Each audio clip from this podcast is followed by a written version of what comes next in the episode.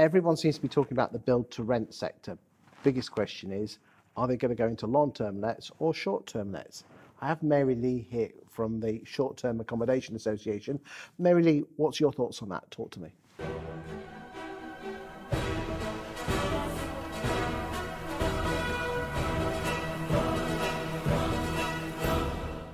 Uh, I think there's a big opportunity for the build to rent industry to offer flexible models to bring in the right clientele into their developments and also to maximize the yield on those developments over time.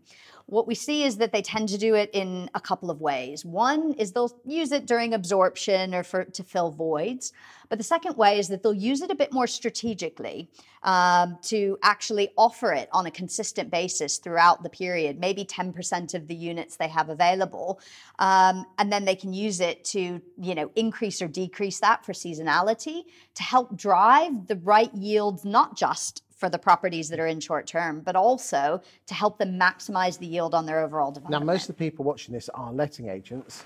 What they could, they could and should be doing, I know we've done some other videos on that, that they should also probably be looking at this for their landlord's portfolio as well, shouldn't they? Absolutely. Uh, I think any portfolio can benefit from short term rentals as part of the mix.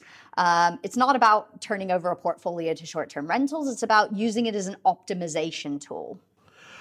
And there you go, boys and girls. If you're in the letting agency business and your landlord's complaining about yields, especially with all this recent capital growth, then one way could be to, to, to go down the short-term rental route. And again, in other videos, we've talked about how you can do that, the mistakes and top tips.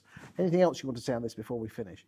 Um, I mean, I think one thing that's very exciting is that our industry association, the Short Term Accommodation Association, is working together with the UK Apartment Association on a platform called Trusted Stays to bring the industries together and give everyone across our industries the access to corporate and government rentals.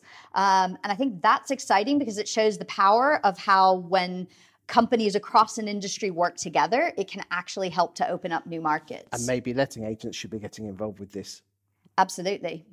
Thank you for your time today, Merilee. Thank you very much.